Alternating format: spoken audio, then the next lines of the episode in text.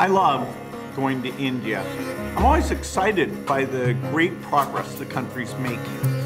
More children are surviving and thriving and getting access to improved education. Millions of families have been lifted out of poverty. India has a very innovative workforce, resourceful and optimistic about the future. They're finding ingenious ways to reduce poverty and hunger, improve access to healthcare, financial services, clean water, and sanitation. During my visits, I get to see health workers, teachers, scientists, and politicians. It takes all those different groups to pull these solutions together. So I love the energy and the learning I get every time I'm there.